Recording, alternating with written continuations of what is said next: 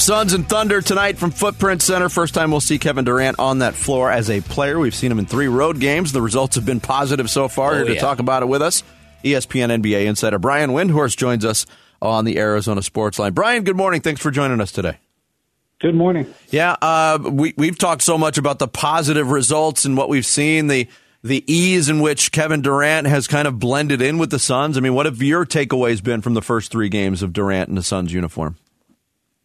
I mean, the thing about Durant that he is such a terrific, you know, fit in type player. He can do so many things, and the style that he plays makes the transition of bringing him in smooth. And it's been smooth everywhere he's gone. And he's returned from injuries throughout his career, and he's hit the ground running like every time. Mm-hmm. This is exactly the Kevin Durant that he's always been.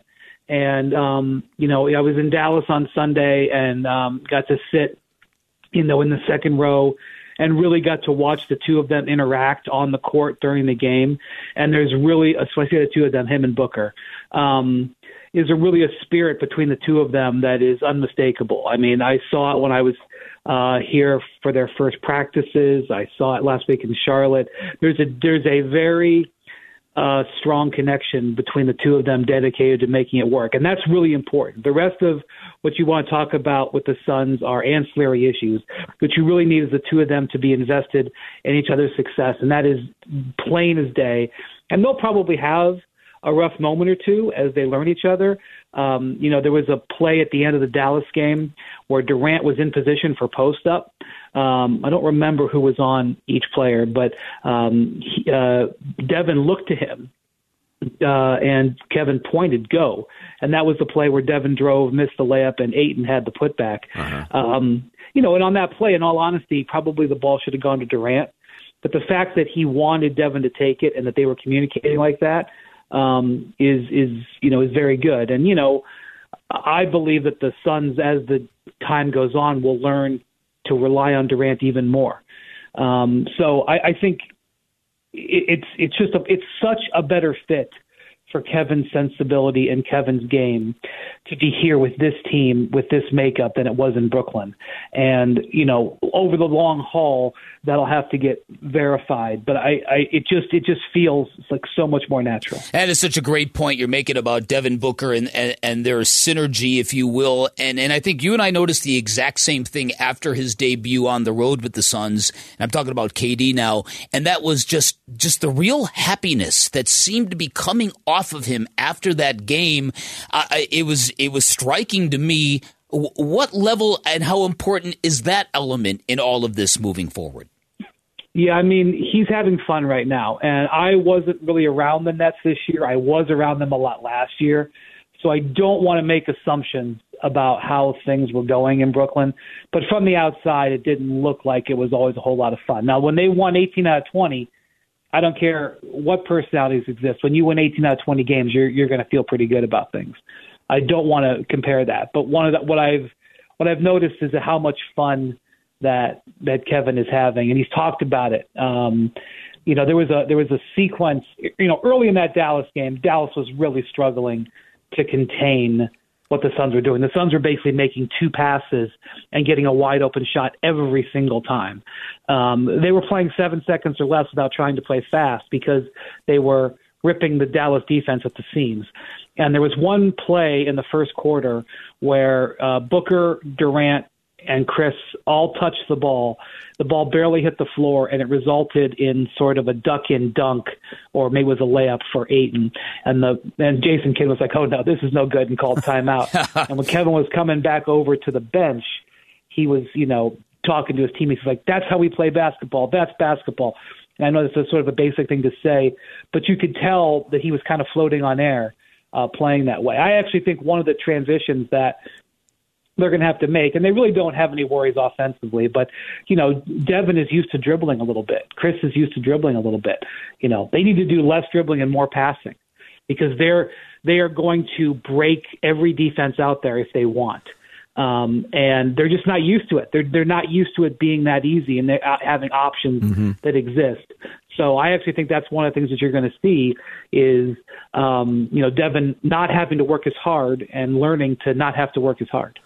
Brian Windhorst from ESPN, our guest here on the Arizona Sports Line. What you just described, that Dallas scenario, Brian, I'm wondering if, if, if, your viewpoint is that was a result of Dallas struggling to find its identity on defense after their trade. They they traded some some key defensive players, and that's not exactly their strong suit. And do you think that ultimately becomes maybe the formula to try to beat the Suns? Don't defend them, just try to outscore them.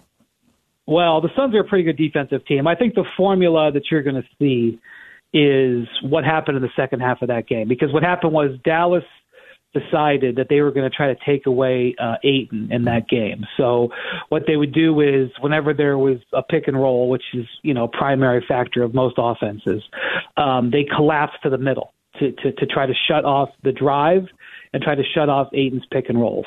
And so basically what they were doing, and they were also totally doubling off of Chris Paul. Like whoever you know, whether it was Booker or Durant, if Chris was in the game, or or Payne, by the way, but uh-huh. it was uh-huh. really evident when Chris was in the game. They just doubled off of him. They they brought a se- they brought a second man over to to double, and typically that was on the uh, they were on the weak side, so they just basically forced the ball to to Payne to CP3 and whoever the the the, the four man was, whether it was Okogie, uh, Torrey Craig or Ish Wainwright. And you could see Okogie and, and Torrey Craig were getting wide open shots, you know, at one of 12 on threes. Now, Josh Okogie is not going to miss eight threes that badly. He's not going to miss that many corner wide open shots. But there are going to be games. Yeah. He's not Ray Allen. He's not right. Mikal Bridges. Right. No. Mikal Bridges is one of the best corner three point shooters in the league. So it, it you know, and and Ayton got his scoring cut off because they played that way. So that's the way the teams are going to play. They are going to force the ball to the backside, and they're going to invite the ball into that corner, who's ever there, and they're going to and they're going to challenge Chris Paul. And look, Chris is having a bad shooting season. He's having his worst scoring season of his career, and he's having one of his worst shooting seasons.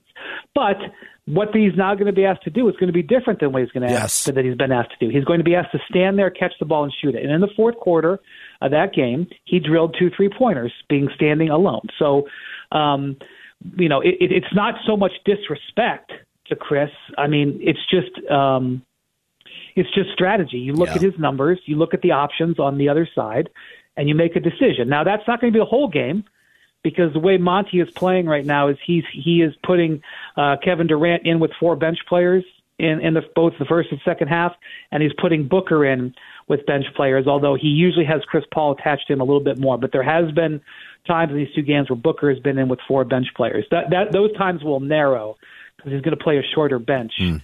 Um, this idea of him playing ten or twelve guys that's laughable. That's yeah. not going to happen in real playoff games. Well, in real playoff games, you play eight players. Yep. I'm not talking about game one.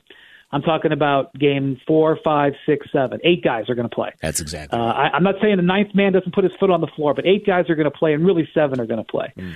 So they got to figure out who that is between Craig, Okogie, and Ish. I mean, it's a big ask to ask Ish to do it, but he obviously has shown he can. He's got some options. So that's where the the stress is going to come. The stress is going to come in games where Chris Paul is not making his shots, and Koji and Craig are not making their shots. All right, last question for you. What, what did you think of Devin Booker and Luka going nose to nose at the end of the game? Some people were offended by Devin Booker, like, hey, the way he kicked you out of last year's playoffs, you shouldn't be saying a word to him. Other people thought, hey, that's how that's how frisky Book feels with having KD as his running mate now. Your thoughts on that and how the calculus in the West has changed?